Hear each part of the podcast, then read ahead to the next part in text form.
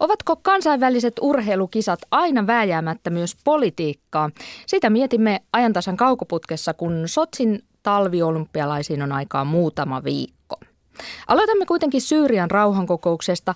Sisällissodan osapuolet tapaavat ensi kertaa ja tarve sodan päättymiselle on huutava. Se on siis äärimmäisen suuri, mutta odotuksia ei ole uskallettu virittää kovin korkealle. Miten neuvottelussa pitäisi edetä, jotta niillä olisi menestymisen mahdollisuuksia? Tätä aprikoimassa aivan erinomainen vieras, eli CMIn toiminnanjohtaja Tuija Talvitie. CMI on siis tämä Martti Ahtisaaren perustama konfliktin ratkaisujärjestö. Tervetuloa Tuija. Kiitoksia. Mihin maailman konfliktiin järjestön paukut tällä hetkellä suuntautuvat? No se meillä on tällä hetkellä menossa työ noin 20 eri maassa, eli 20 eri konfliktin kanssa. Ja täytyy aina sitten muistaa se, että tämä meidän työ näissä konflikteissa on aika pitkäkestosta. Siihen sitoudutaan pitkäksi aikaa, että vähemmän on sitä poukkoilua, että, että sännätään paikalle, kun jotain äkkiä tapahtuu. Onko, onko Syyria yksi niistä? Syyria on tällä hetkellä yksi niistä maista, joita varmasti koko kansainvälinen yhteisö tällä alalla seuraa, niin CMIkin seuraa.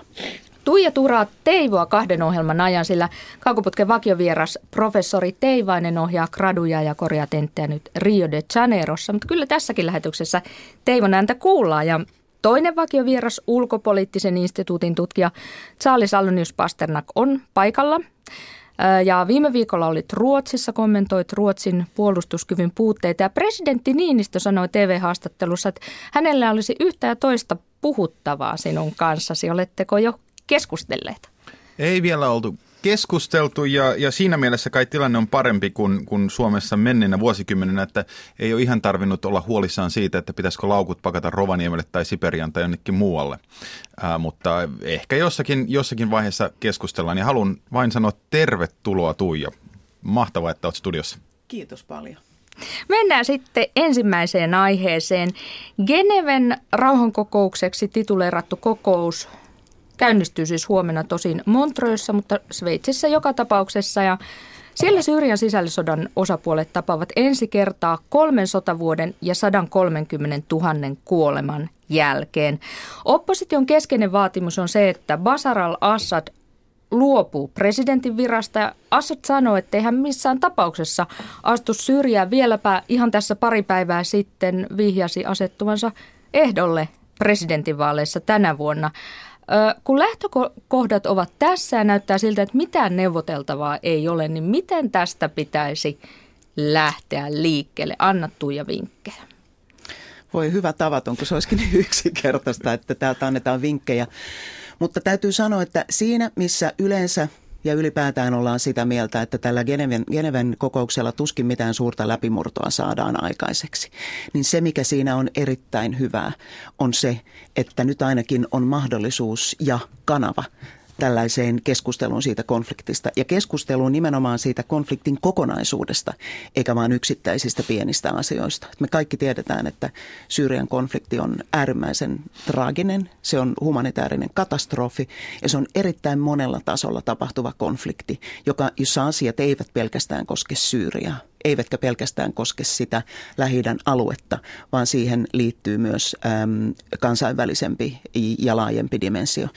Ja silloin kun asiat on monimutkaisia, ja niin kuin itsekin sanoit, sota on käyty kolme vuotta, ja sodan uhrit jo nyt, heidän lukumääränsä on, on sellainen, mitä ei edes oikein kestä ajatella, niin hyvin pienin askelin täytyy edetä. Se, mikä varmasti jos kaikista tärkeintä tässä on se, että alkumetreillä tämä prosessi ei tuhoudu, että jätetään mahdollisuus jatkokeskusteluihin. Se on ehkä se mitä minä toivon, että me saadaan Genevessä aikaiseksi. Että vaikka askeleet olisivat hyvin pieniä, niin niitä olisi ja ne kulkisivat eteenpäin. Minimaalisia. Kyllä, näin, näin se vain ikävä kyllä näyttäisi olevan. Ähm, on tutkimusnäkökulmasta niin on tarpeeksi tietoa siitä, että kun on näin kompleksi, en nyt vain voi kutsua sitä sisällissodaksi, mutta Syyrian tilanne, niin äh, sitä ei, vain, sitä ei kyetä ratkaisemaan yksissä neuvotteluissa tai lyhyellä ajalla, koska lähes aina löytyy jopa sisäisesti joku niin kutsuttu spoiler-ryhmä, mutta tässä tilanteessa niitä ulkoisia spoilereitakin on aika monta, uh, niin tota, joo, hyvin, hyvin pieniä askeleita ja varmaan pitää jopa hyväksyä se, että Syyriaan jää riippumatta neuvottelun lopputuloksesta jossakin vaiheessa, jää ihmisiä, jotka ei ole iloisia lopputuloksen kannalta. Ja väkivalta minimaalisella tasolla voi, voi jatkua pitkäänkin. Niin kuin tässä tuli esille, tämä ei ole vain Syyrian asia. Tämä voi nähdä vaikka tämän Syyrian tilanteen Iranin ja Saudi-Arabian valtataisteluna. Ja se voi nähdä monella muulla tavalla. Ja tuolla Sveitsissä on nyt, siellä on kymmeniä maita. Siellä on kapinallisten tärkeimmät tai opposition tärke, tärkeimmät taustavoimat, Turkki, Saudi-Arabia, Yhdysvallat. Ja siellä on Assadin tärkeä tukija eli Venäjä, mutta se ehkä tärkein tukija eli Iran ei nyt osallistu, koska Iranin kutsu peruttiin, se ei tunnusta, sen vuoksi, että se ei tunnustanut tätä siirtymäkauden hallituksen tarpeellisuutta ja oppositio uhkasi jäädä sen vuoksi pois. Tätä pelattiin vielä eilisiltana tätä, tätä peliä, että että tuota, tuleeko oppositio mukaan vai ei, eli tämä Syyrian kansalliskoalitio. Onko Iranin poissaolo niin miten suuri uhka neuvottelujen, nyt sano onnistumiselle, mutta ikään kuin eteenpäin menolle? Onko kummallakaan tästä? Myös varmaan aina, jos on yksi suuri merkittävä pel- peluri, joka on suorasti ja epäsuorasti tukemassa Assadia monilla eri tavoin, niin, niin parempihan se olisi, jos se olisi paikalla, mutta toisaalta ymmärtää, että ää, niin, että neuvotteluissa päästäisiin minnekään, niin pitää olla jonkunlainen yhteisymmärrys siitä, mitä ehkä voidaan tavoitella. Ja jos Iran ei ole tähän valmis, niin sitten tavallaan ei ole valintoja kai pitää tehdä. Mm. Niin, ehkä tuohon mä olen ehdottomasti samaa mieltä ja varmaan kaikki on samaa mieltä, että tässä kokonaiskuvassa Iranilla on suuri merkitys ja Iranin täytyy jollain lailla aktiivinen rooli tässä tässä ottaa, jos ajatellaan niin kuin jonkinlaista näkymään rauhaan, ähm, ehkä ihan lyhyellä, lyhyellä niin kuin aikavälillä, mutta et vähän pitemmällä. Mutta että se, tässä on varmasti aika paljon sitäkin, että miten se kutsuminen tapahtui, että Ban Ki-moon halusi kutsua Iranin, koska koki sen tosi tärkeäksi, mutta että se tapahtui ilman konsultointia Yhdysvaltojen ja opposition kanssa, jolloin he närkästyivät siitä, jolloin hyvin pienistä tällaisista stipluista virheaskelista tulee sitten taas isompi soppa, että jälleen kerran, jos nyt edetään äm, niin kuin pienin askelin ja varmasti taustalla Iranin kanssa koko ajan tehdään työtä siitä, että heidät saataisiin mukaan ää, tähän isompaan kuvioon. Ei ole helppoa. Millaista painostusta, uhkailua, lahjontaa, kaupankäyntiä, kaikkea tällaista tapahtuu siellä neuvottelujen kulisseissa tällä hetkellä? Miten No varmaan arvoja? kaikkea mahdollista potenssiin tuhat. Äm, tässä kuitenkin on niin kuin kaikilla näillä osapuolilla, joita niin kuin tässä nyt on sanottu, on todella, todella paljon, on omat intressissä, joita he, joita he ajaa. Mutta jotenkin tuntuu, että, että vanha virsi siitä, että jos päästäisiin jollain lailla katsomaan sitä yhteistä etua, koska tällä hetkellä ei ole kenenkään etu – ei minkään yksittäisen maan eikä minkään yksittäisen ryhmän etu, että Syyrian konflikti jatkuu tällaisena. Jokainen päivä tekee siitä pahemman ja vaikeamman. Niin mä silloin jotenkin lähtisin siitä, että mitä tahansa siellä kulisseissa tehdään, niin se pitäisi tehdä hyvin viisaasti ja se pitäisi tehdä nimenomaan niin, että haetaan sitä yhteistä etua ja sitä, että jollain lailla päästäisiin tästä asiasta eteenpäin. Kerro joku esimerkki siitä, kun minä en ainakaan yhtään tiedä, että mitä tällaisten kansainvälisten rauhanneuvottelujen siellä takahuoneissa todella tapahtuu. Ahtisaarimainenhan on se, että hän oli aika jämäkkä, että hän ei ollut mikään päänsilittäjä. Osaatko yhtään niin kuin, kertoa konkreettisia esimerkkejä, että mitä ehkäpä, minkä tyylistä painostusta, millä asioilla painostetaan? No varmasti painostetaan aika monen, monenlaisilla asioilla äm, ja sitten tämmöiset henkilökohtaiset kemiat, niillähän on suuri merkitys. Että et varmasti nämä henkilöt tuntee kyllä toisensa kansainvälisen diplomatian piireistä. Se tanssi on semmoinen, joka on hyvin harjoiteltu ja, ja siinä monet näistä on olleet ää, pitkään mukana. Ehkä mä heittäisin tähän semmoisen pointin nyt vielä mukaan monimutkaistamaan soppaa, mikä on se CMIn tapa toimia, on että kaikki kaikki keskustelut ja kaikki ratkaisut ja kaikki yritykset semmoiseen parempaan tulokseen ei tapahdu virallisella raiteella, näillä virallisilla alustoilla. On paljon muitakin alustoja. Ja CMin työhän on nimenomaan tämmöistä yksityistä diplomatiaa, eli me ollaan tämmöinen epävirallinen toimija, jotka pyrkii suosuttelemaan ihmisiä ja, ja hakemaan heidän kanssaan yhdessä ratkaisun malleja, koska se ihmisten mukaanottaminen semmoisiin asioihin, jotka koskee heitä itseään, on aivan keskeistä, että sitä kukaan ulkopuolinen ei voi pakolla tehdä. Ehkä saadaan niin kuin väliaikaisesti jonkinlainen sykähdys aikaiseksi, mutta että sellaista pitkäkestoista kestävää rauhaa, mistä tässä nyt kuitenkin me kaikki toivotaan, että on niin kuin ainakin keskipitkällä aikavälillä kysymys, niin ei sellaista kyllä pakottamalla eikä uhkailulla saada aikaiseksi. Tuolla Syyriassa taistelee tällä hetkellä kymmeniä aseellisia ryhmiä. On islamisteja, on suoranaisia tsihadisteja ja heitä eivät nämä neuvottelut kiinnosta, heitä ei ole kutsuttu, eivätkä he neuvotteluratkaisua kannata. Onko tämä ylitsepääsemätön ongelma vai onko se sellainen usein rauhanneuvotteluihin kuuluva haaste, että kentällä on asemiehiä, jotka eivät sitoudu neuvotteluihin, eivätkä rauhaan? On haaste. Yksi asia, joka on ihan hyvä muistaa, että aika monessa konfliktissa suurin osa näistä kuitenkin tekee, koska ei ole mitään muuta tekemistä. Tai mitään muuta tapaa ansaita elantoa tai kunnioitusta tai, tai jotain muuta. Eli jos tällaisia ruvetaan löytämään, ja e, tietenkään ne ei ole helppoja eikä ne vaikuta kaikkiin, niin se, että nyt on joku tietty lukumäärä taistelijoita, ei tarkoita, että jos päästäisiin edes jonkunlaiseen tilapäiseen alueelliseen aselepoon, ettei osa näistä vain päättäisi, että hei, nyt mä voin palata kotialueelle. Kyllä mä paljon mieluummin olisin siellä, kun taistelisin täällä, mutta nyt ei vain ollut muuta mahdollisuutta. Um, niitä tulee olemaan, mutta mä voisin kuvitella, että, no se sanoisi kauniisti, alueella on riippumatta siitä, että kuka on vallassa Syyriassa keskipitkällä aikavälillä, niin luultavasti on sellainen ryhmittymä tai henkilö, joka on aika valmis käyttämään vähän raakaakin voimaan niin, että jos voi sanoa näin epädiplomaattisesti, putsataan kaikki kyseiset ryhmät ja henkilöt pois tai siirretään ne ainakin rajojen toiselle puolelle. Tätä on vähän nähty myös muualla maailmassa, niin niitä on, ähm, voi olla, että joku toinen konflikti alkaa juuri sen takia, että yhtäkkiä on pari sataa tai tuhatta ihmistä, jolla oikeasti ei ole mitään muuta elämässään kuin taisteleminen, ja etenkin jos se äh, liittyy vahvasti uskontoon, niin jatketaan sitä muualla. Mutta siis osa ongelmasta voidaan ratkaista rahalla rahalla, työpaikoilla, koulutuksella. koulutuksella ja taas kerran joskus ihan sillä niin kuin kunnioituksella äh, tässä on taas Afrikasta monta esimerkkiä, niin ei voi vain antaa rahaa niille, jotka taisteli.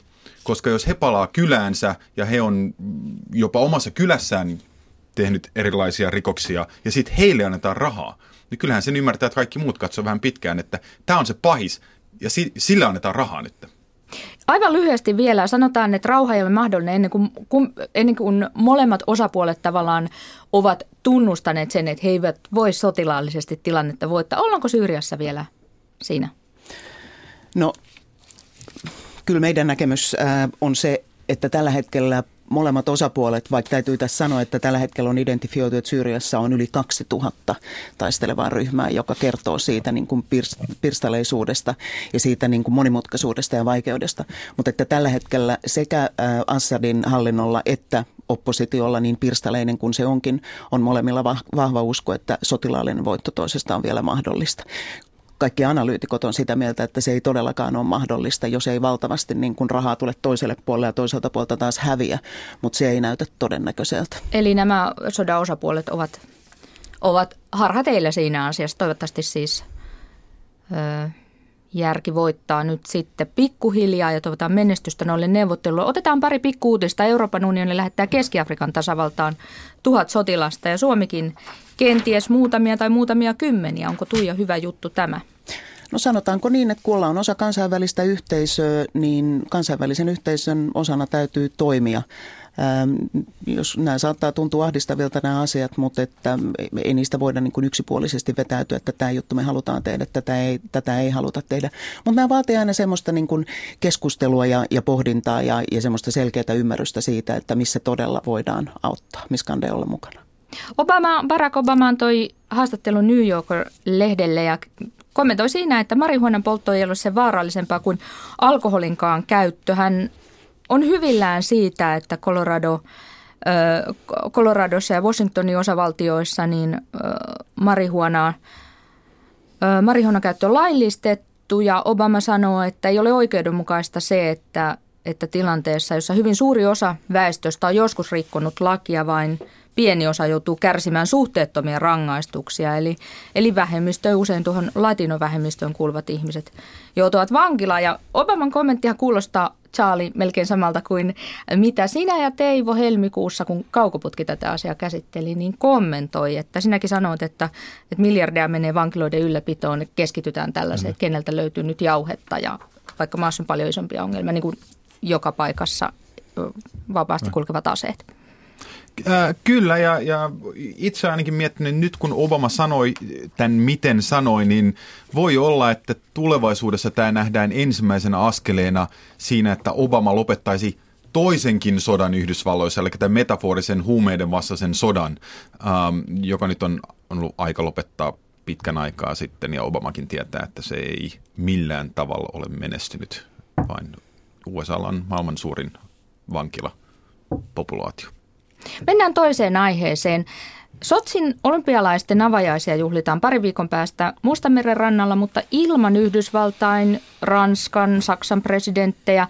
Barack Obama ei kertonut selväsanaisesti, miksi hän ei saavu paikalle, mutta yleisesti tuota poisjäämistä pidetään näpäytyksenä presidentti Putinin alati kovenevaa ihmisoikeuspolitiikkaa kohtaan. Puhutaan esimerkiksi tuosta homopropagandalaista niin sanotusta.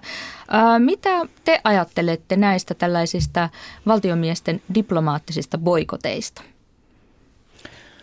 No näitähän aina näkee ja näähän on tavallaan tyypillinen tapa käyttäytyä. Mä itse jotenkin ajattelen tätä ehkä vähän idealistisesti niin, että silloin kun näpäytetään silloin kun sysätään, niin silloin halutaan kiinnittää huomiota johonkin asiaan. Ja tässä tapauksessa se varmasti niin kuin periaatteellisesti on ihan hyvä. Mutta jos se jää yksipuoliseksi sysäykseksi eikä tavallaan johda mihinkään jatkotoimenpiteeseen, niin sitten se todennäköisesti aiheuttaa siinä toisessa tämmöisen vahvan vastareaktion, joka ei johda yhtään mihinkään. Et mä jotenkin niin kovasti toivoisin, että tällaiset, tällaisten näpäytysten sijaan etittäisiin kuitenkin sitä sellaista niin kuin yhteistä tilaa ja päästä siihen oikeasti työstään näitä asioita, koska se on tärkeä asia. Pääministeri Jyrki Katainen menee paikalle. Hän sanoi haastattelussa, että hän kyllä näistä ihmisoikeuskysymyksistä puhuu muissa yhteyksissä, mm. aina kun tapaa venäläiskollegan. Onko Kataisen linja hyvä linja? Parempi linja kuin boikottilinja? No, miten sanoisi? Suomella on erityinen suhde Venäjän ja Venäjän kanssa. Um, en nyt oikein näe, että miksi tässä tilanteessa Suomen valtionjohdon pitäisi niin orjallisesti seurata mentaliteetille, että koska jotkut muutkin Länsi-Euroopassa tai USA tekee näin, niin, niin meidänkin. Äh, on samaa mieltä.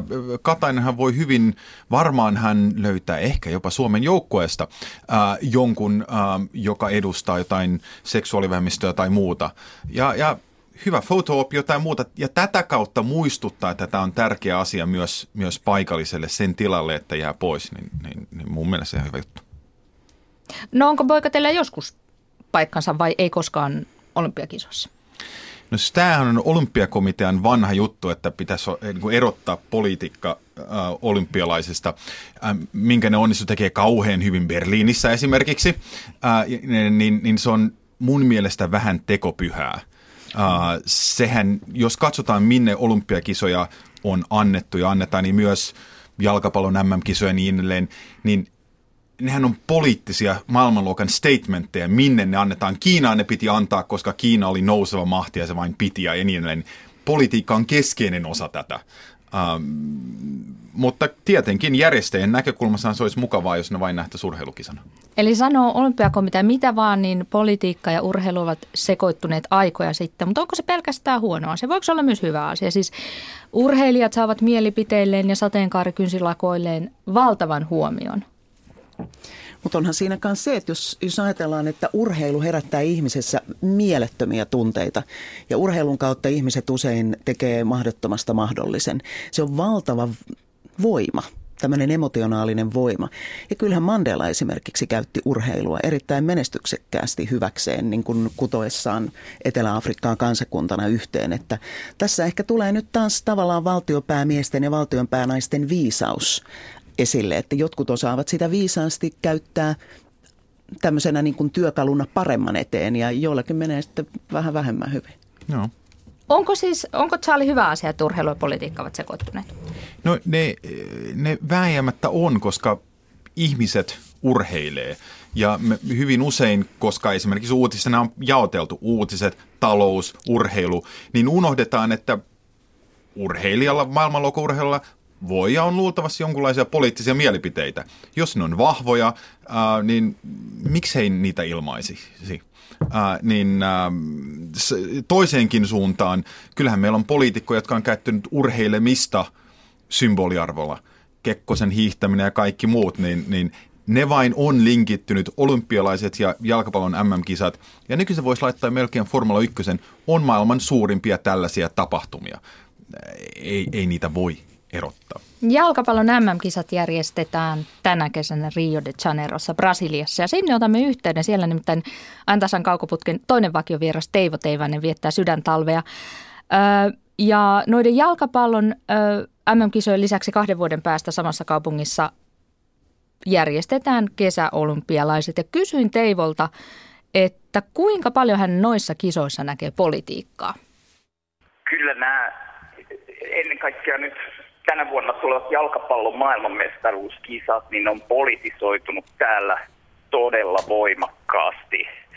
Vaikka kansalaisten valtaosa varmasti toivoo, että kisat sujuu hyvin ja ennen kaikkea, että Brasilia menestyy, niin täällä on aika äänekäs kansanjoukko, joka ilmaisee tyytymättömyyttään, miksi rakennetaan valtavia stadioneita, eikä rahaa löydy terveydenhuoltoon ja koulutukseen ja kaikenlaisia skandaaleja on tullut esille ja FIFasta on tullut lähestulkoon kirosana tämän päivän Brasiliassa. Täällä mielenosoituksissa vieläkin usein kuulee ihmisten huutavan, että Nauvaiter Kopa ei tule futiksen MM-kisoja. Mielenosoittajien kovasta tahdosta huolimatta kyllä ne kisat tänne varmaan tulee ja todennäköisesti menee ihan suhteellisen hyvin järjestelyiltään, mutta mä luulen, että siellä nähdään kyllä aika näyttäviä protesteja niiden kisojen aikana. Näitä lähestyviä Sotsin talviolympialaisia pidetään Putinin hankkeena. Jos ne menevät hyvin, niin se on suuri sulka Putinin hattu. Näin sanotaan. Miten siellä ajatellaan, että mikä on presidentti Dilma Rousseffin suhde näihin jalkapallokisoihin tai tuleviin olympialaisiin? Onko hänen maineensa siinä kiinni niistä kisoista? No Dilmalla menee tällä hetkellä mielipidemittauksissa melkoisen hyvin, joten näyttää siltä, että ainoa asia, joka oikeastaan voisi uhata hänen uudelleenvalintaansa loppuvuoden presidentinvaaleissa on se, että jalkapallon maailmanmestaruuskisojen järjestelyissä joku menee pieleen tai Brasilian pelit eivät suju hyvin. Mutta melkeinpä sanoisin, että jos jompikumpi näistä ehdoista täyttyy, että Brasilia voittaa maailmanmestaruuden tai järjestelyt menee hyvin, niin Dilman uudelleenvalinta näyttää aika vankalta. No entä sitten nämä boikotit? Tiedätkö, miltä näyttävät jalkapallon MM-kisat tässä suhteessa, että onko kukaan vielä ilmoittanut boikotoivansa niitä? Ei ole tällaisia ulkomaisia ministeritason boikottihankkeita. Brasilian poliittinen maabrändi on aika toisenlainen kuin Valko-Venäjällä tai Venäjällä. Täällähän oli vuoden 1950 maailmanmestaruuskisoissa, joka on siis silloin kun Brasilia viimeksi järjesti jalkapallon maailmanmestaruuskisat, niin Intia boikotoi Brasilian futiskisoja silloin ja yhtenä julkituotuna syynä oli, että pelaajat eivät saaneet pelata paljain jaloin. mutta nyt tämänkään kaltaisesta poikottihankkeesta ei ole kuulunut mitään, että en usko, että ilmaantuu sen kaltaista keskustelua kuin äh, Sotsin ympärillä juuri nyt käydään. Näin kertoi Teimo Teivainen Rio de Janeirosta. Mitäs ajatuksia tämä herätti? Joo, ähm, toi jäi, jäin jotenkin kiinni siihen Ivon kommenttiin, että Brasilian maabrändi on erilainen ja tämähän vain on tosiasia. Etenkin täällä niin kuin melkein maailman toisella puolella istuen, niin, niin on joitakin kuvia ja kyllä se on Brasilian jalkapallojoukkoon keltaiset paidat ja, ja ehkä itselleen pelejä nämä, jotka jää mieleen, kun joku sanoo Brasilia. Um, sitten eh, ehkä on muitakin tummempia puolia, mutta vähän eri kuva mulla on kuin jos joku sanoo valko. Se, mikä mulla tuli tässä mieleen, oli tämä, että et tota, ja ymmärrettävästi ankaraa vastustusta herättää se, että, että tähän näihin jalkapallostadioneihin ja muihin kaadetaan valtavia määriä rahaa, joka on sitten pois kansalaisilta ja mä jotenkin palaan taas siihen, että, että miten asioita hoidetaan, että ei tämä tarvitse olla nollasummapeliä. Että miksi se aina rakennetaan sellaiseksi. Että kyllähän joskus fiksut investoinnit on semmoisia, jotka kantaa sitten pitemmälle ja niin kuin tavallaan tippuu sieltä kaikkien hyödyksi. Että ylipäätään silloin, kun tehdään isoja investointeja, se pitäisi ensinnäkin ennakoida se, että kaikki ei tule tykkään siitä, jos köyhiltä otetaan niin kuin viimeisetkin pois ja sitten rakennetaan jotain ää, mieletöntä stadionia, mutta mit, mun mielestä näitä asioita voisi katsoa semmoisena laajempana kokonaisuutena, joka sitä yhteistä niin kuin pääomaa kasvattaisi eikä vähentäisi. Missä kisoissa tuleeko mieleen, niin on maailma muuttunut tai ainakin kisapaikka, kisamaa muuttunut paremmaksi sen jälkeen, kun sinne on järjestetty tämmöinen urheiluspektaakkeli? Ateenas on metro. Niin on ja valtavasti velkaa. Mutta uh, hyvä metro. Mm-hmm. Uh, hy- hyvä metro. Um, jaa, um, vaikea sanoa. Siis jos ne on fiksusti tehty, niin hän liittyy laajempaan uudistamisprojektiin, mm. kuten voisi sanoa Lontoossa, mm, missä joo. oli yksi keskeinen kaupunginosa, joka oli käytännössä ei käytetty tai alikäytetty, ja nyt siitä on tullut niin kuin kasvava kaupingosa, niin jos se tehdään näin fiksusti, se tietenkin vaatii hyvää virkamieskuntaa ja muutakin suunnittelukykyä tehdä se näin. mä vähän epäilen, että kun jalkapallon MM-kisat ehkä, ehkä ei järjestetään Katarissa, niin näin ei tule käymään. Vielä yksi kysymys aika lyhyesti. Economist-lehti kirjoitti mielenkiintoisen jutun siitä, että kun kansalaiset kautta demokraattisen maailman ovat muuttuneet yhä nihkeämmäksi olympialaisten kaltaisten suurkisojen järjestämiselle juuri tähän sen vuoksi, että he haluavat, että verorahat menee mieluummin vaikka terveydenhoitoon kuin jättistadionin rakentamiseen, niin lehti ennakoi sitä, että tulevaisuudessa isoja kisoja järjestetään tällaisissa Katarin kaltaisissa epädemokraattisissa maissa, joissa ei kansalaisilla paljon ole sananvaltaa, jos on tarvetta sellaiseen niin pöyhkeilyyn? Tämä on totta ja tämä näyttää olevan trendi, mutta mä taas sanoisin, että teknologia antaisi mahdollisuuden aivan eri lähestymistapaan. Ähm, eli suurin osa ihmistähän ei näe olympialaisia paikan päällä, vaan TVn, pädin, jonkun muun kautta. Niin stadionit voisi olla paljon pienempiä, voisi saada ihan saman fiiliksen ja sitä kautta moni muu paikka, kaupunki, maa voisi järjestää näitä. Sitten on aika viimeisen osion, se on kuukauden kuva. Saali valitsi. Selvä. Ja liittyy no, asiaan. Li, li, liittyy asiaan, kyllä. Mä ajattelin, että Meksikon olympialaisista kaikki muistaa ehkä tasan yhden kuvan, ehkä kaksi. Äh, valitsin kuitenkin protestiin liittyvän, äh, eli äh, kuva, jossa äh, kultametallisti Tommy Smith ja sitten pronssin voittanut John Carlos äh, mustina hanskoineen – ähm, nostaa kätensä ylös. Siinä vieressä on tietenkin australialainen tyyppi ja Peter Norman.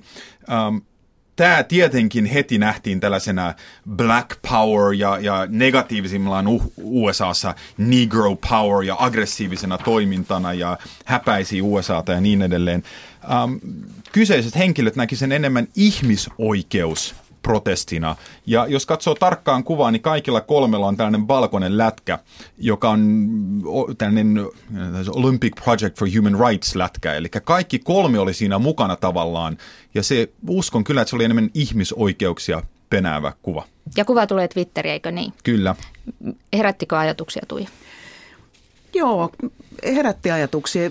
Tämä ehkä on niin kuin sitä, kuitenkin sitä semmoista niin kuin suht rauhanomaista niin kuin protestointia, että he kuitenkin oli siellä etupäässä kilpailemassa, mutta sitten se, että urheilijat yhdistyy jonkun ison asian taakse laajempana rintamana, niin se on tapa muuttaa asioita, koska urheilijat on roolimalleja.